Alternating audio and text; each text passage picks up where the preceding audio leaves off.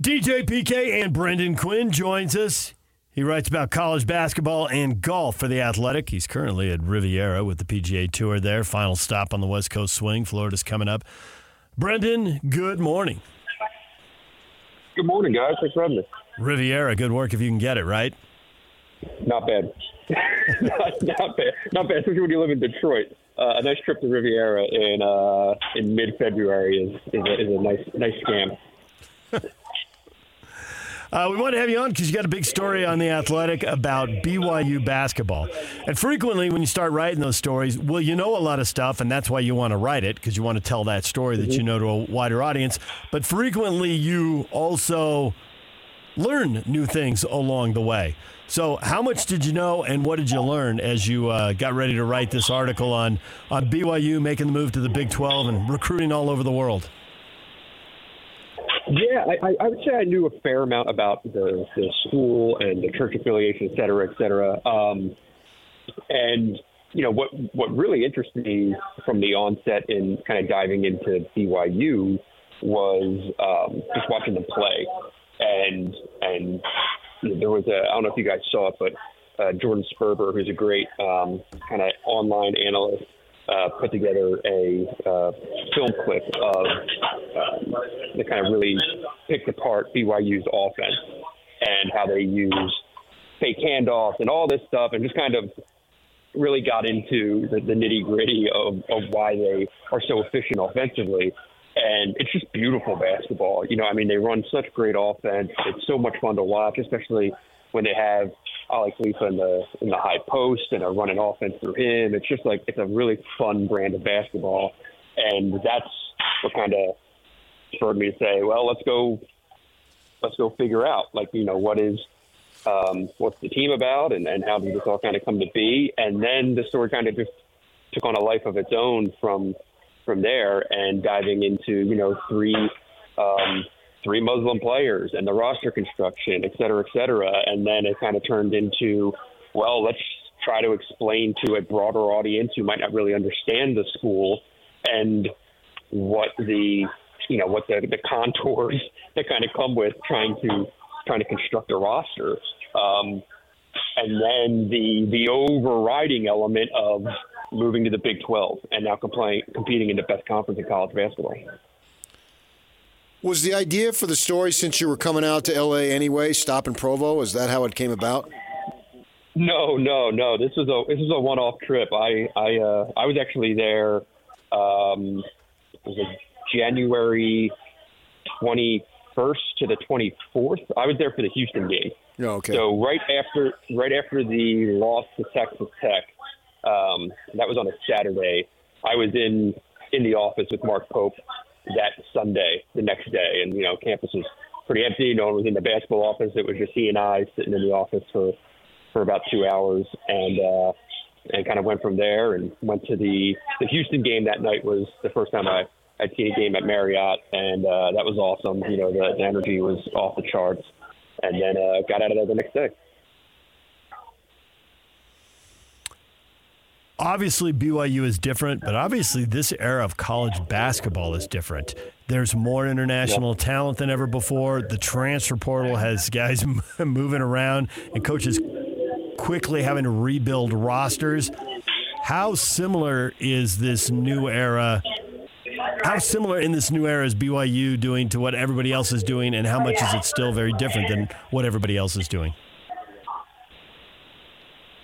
Well, I mean, I, I feel like it's still relatively early in, in the era, and that's mm-hmm. kind of one of my big questions is, you know, it, it's one thing to try to build a roster in in the W C C.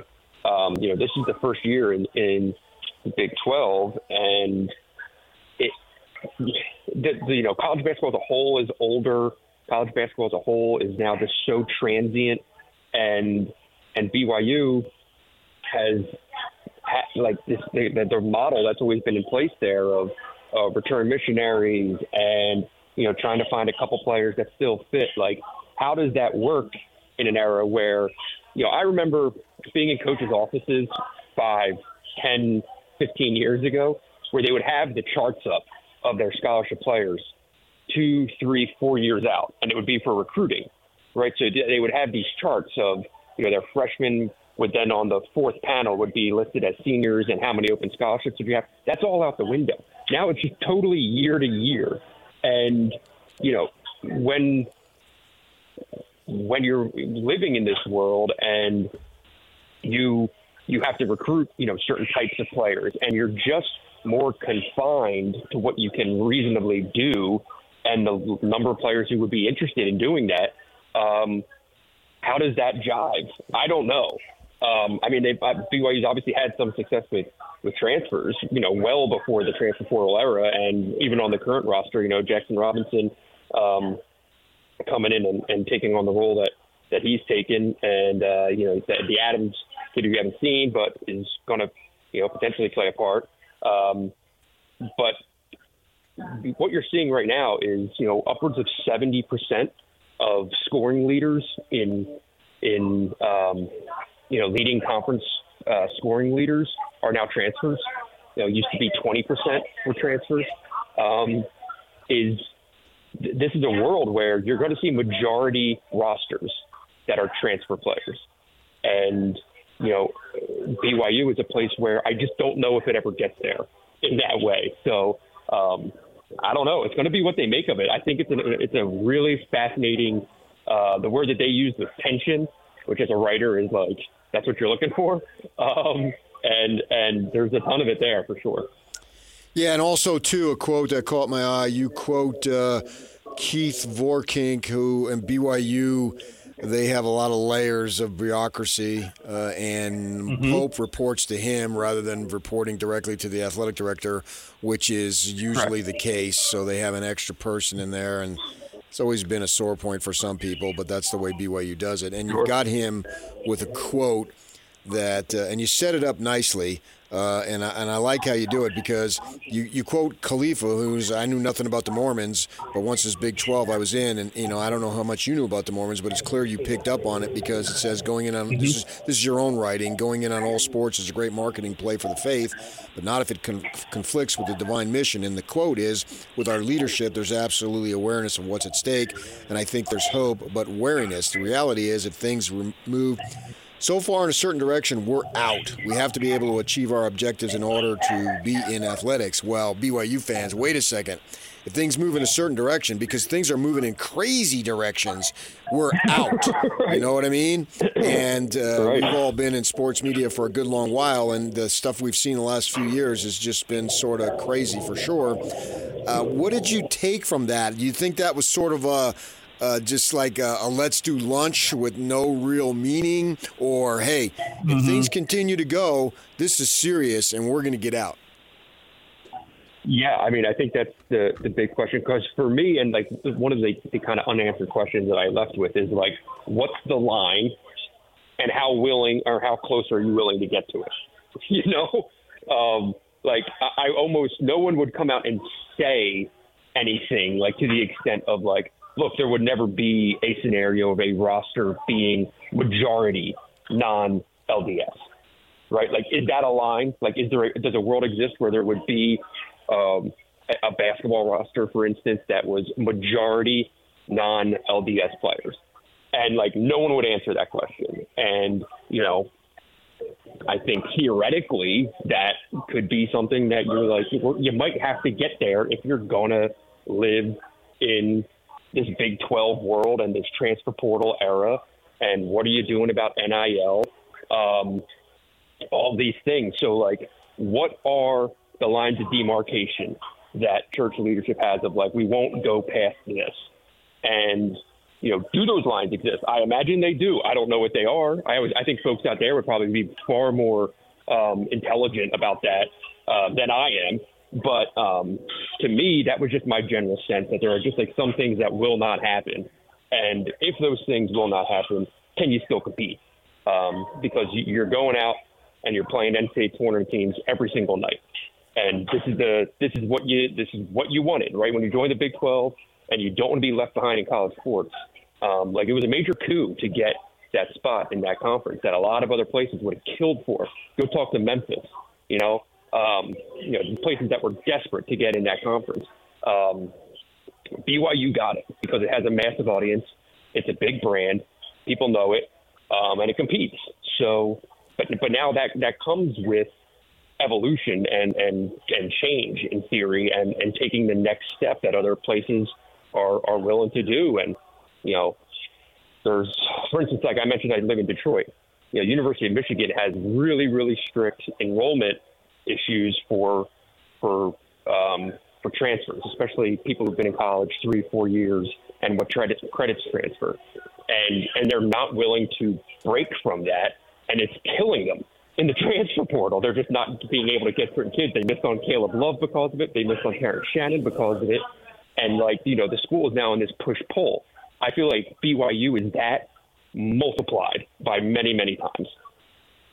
I don't know that you have it, given what you just said, I don't know if you have any insight into this question, but we've heard so much from schools about the student athlete, and it looks like big-time football, and it remains to be seen, it certainly remains to be seen with basketball, but big-time football is going to a place where the top two leagues are going to have employees, and maybe employees who don't go to class. I would lean towards it's going that way, but we'll see, and, and we'll see how quickly.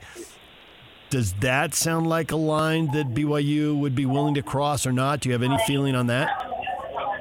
My guess would be no. I mean, just just based on my my time there and speaking to people about academics and their schoolwork and things like that, and like it, it is taken pretty seriously, far more seriously than at a lot of places that I visited, where it's you know it's it's incidental. It's stuff kind of in the background of yeah, class and whatever, and we're going to make sure that. You know, every, everyone's eligible. Let's just say that, you know, the days of being ineligible are over. Um, and I, I mean, B Y U, based on the, the my time there, it seemed like it's still very much you are in class, you are taking tests, you are not missing this. You know, there are it, it's taken pretty seriously. So um, I, I think. I, I don't know if a you know these these football programs are always still going to be tied to the colleges that they are affiliated with, right?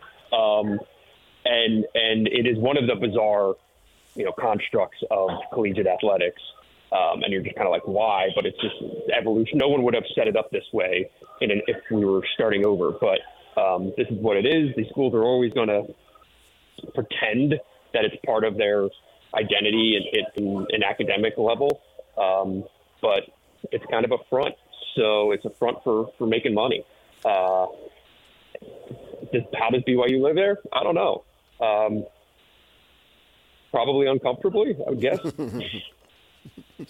Yeah, I find your comments to be very perceptive for a you know a so-called outsider, because you got in there and you really covered the stuff A to Z. You did a great job on the story. I've got it in front of me, obviously, and. Uh, you bring up how uh, a couple years back, whenever it was, that they started, I think, the four or, f- or five non-L D S guys, four African Americans, I think it was. Uh, and, you know, that has always been an issue there, obviously. And mm-hmm. a lot of folks celebrated the diversity of it. But I had one who's the person is still employed by B Y U um, say, well, what happened to the days where we had L D S guys and that's what we were doing, and we had return missionaries because that's who we are? Where are we going with this? And so, you know, it was it was great to see in, in some respects, but then are we going to the expense of not recruiting the bread and butter and the reason why the institution exists in the first place? So it's an interesting dynamic, because in order to compete at the high level, which the Big twelve obviously is, you're going to need these basic, you know, just non-L D S guys, because the fact is, there's I don't think there's enough L D S guys who would come to B Y U and be a big-time competitive program in this conference. So I personally like what Pope's doing, because I want to talk about winners. It makes uh, makes it more fun. But there is that dynamic, and how are you able to sense that just in the short time that you were on campus talking to these people? Because I think it's your, your perception of the whole thing and your instinct is really phenomenal on it. You could just kind of feel this tug of war where, you know, okay, this is a, it's a university built by the faith for the faith. And that means offering opportunities to church members, right? So like you said, you know, that part of this program existing is as a place for returned missionary athletes who want to go to college and, and play at a high level and play collegiate sports. Does that have to be at the absolute highest level? You know, I don't know. That's kind of in the eye of the beholder. But, um, you know, that is the that is the intent, is to be a place for those members of the faith.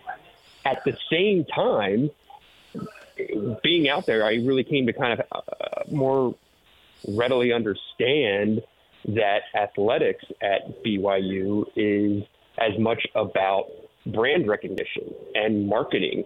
And, you know, it is it's almost modern missionary work of getting the word out and getting the name of the school out there and having, you know, that one person out there say, hey, what's this place about? Look into it. And maybe they, you know, find inspiration or whatever. Um, you know, that's not for me to say. And, you know, I, I tried to take the faith element as much on uh, w- without putting any of my thoughts. And, you know, that's that's not wasn't part of the story at all. So that that stayed out of it. It was, but to me, that's kind of this tug of war that I could feel is, okay, so if you want to use athletics as a as a marketing brand, for lack of a better term, um, well, then you need to win. And to win, you need the best players. And are you able to get the best players within the confines of of L D S athletes being um, the majority of your rosters? That's hard, and, and it's and it's only gets harder as more time passes. And you're right, you know, they're not the only school out there willing to take these guys. You know, I mean, Oregon was all over the Chandler kid, and Utah was on the Chandler kid, and um, yeah, yeah, right, right. You know, if yeah. anyone, if any, if, if anyone's good, they're going to be recruited. Yeah, for you sure. You know, it's not just some pipeline for B Y U. No. So. Um, that, that those two things, I don't know how they can operate uh, concurrently. So I figure the way you say the word basketball, you've got to have some Northeast in your background. Am I correct? I'm from Philadelphia. I went to Saint Joe's, Saint Joe's, which actually played the first game in the Marriott Center. Oh, yeah, that's cool. Not how about with, that? Fun fact. Not with Phil Martelli or Jameer Nelson. uh, Jameer was a year ahead of me. Yes, yes, that was uh, that was my junior year when they went uh, twenty-seven and oh, and uh, I remember all of it, and I remember none of it. So, how, how much time did you spend in Ocean City, New Jersey, in the summer? Uh, fair amount. I, I was more of a Sea Isle guy, but I got it in in Ocean City for sure. There you go. I spent a lot of time there growing up. I grew up in New Jersey myself. Outstanding. So, as a Detroit yeah, guy, I, I, I, go ahead. As a Detroit guy, are you going to follow the tour to Florida, or is uh, the is L A the end of the gravy train? Well, I got to go back to hoops now. Um, so going back to Detroit after this, and then uh, a couple weeks of, of writing work, and then I head to Arizona to check in with uh, a Final Four contender for a couple days, go see what's happening with Tommy Lloyd and the boys, and then I will be off and running for conference tournaments three weeks for the N C double A tournament, and then to Augusta for the Masters. Well, I graduated from A S U, so light up the Cats for me, okay? I'll see what I I'll see what I can do. What's going to happen with Bobby Hurley? Is he is he the coach at Arizona State next year, or does he take the the happy parachute to DePaul or something like that? I think he's probably going to do enough down the stretch to where they want him back, but they they got to get the athletic director. I mean, he's been there ten years, mm-hmm. which is far longer than most of them. And I and I ta- and I know some people there, and they said he's got a halfway decent recruiting class coming in. So my thought is, stay. He got an extension last year. I think there's probably at least enough money in that to, to stick around. Um, the school probably doesn't want to do the buyout, and I'm convinced he has no interest in coaching in the same league as, as his brother. His brother. Yeah. So, right. If if, if DePaul's the only offer, I don't see him jumping anywhere. But, you know, who knows what else opens well, up. As long as Herm Edwards is not allowed within five hundred miles of the state of Arizona, I'm okay. Okay. Fair enough. All right, well, we'll read your stuff, and we'll see if we can get any more on how Arizona lost a quarter of a billion dollars and how that's going to impact the basketball program and athletic department, if at all, because that's a one-of-a-kind story you can only get by going to Tucson.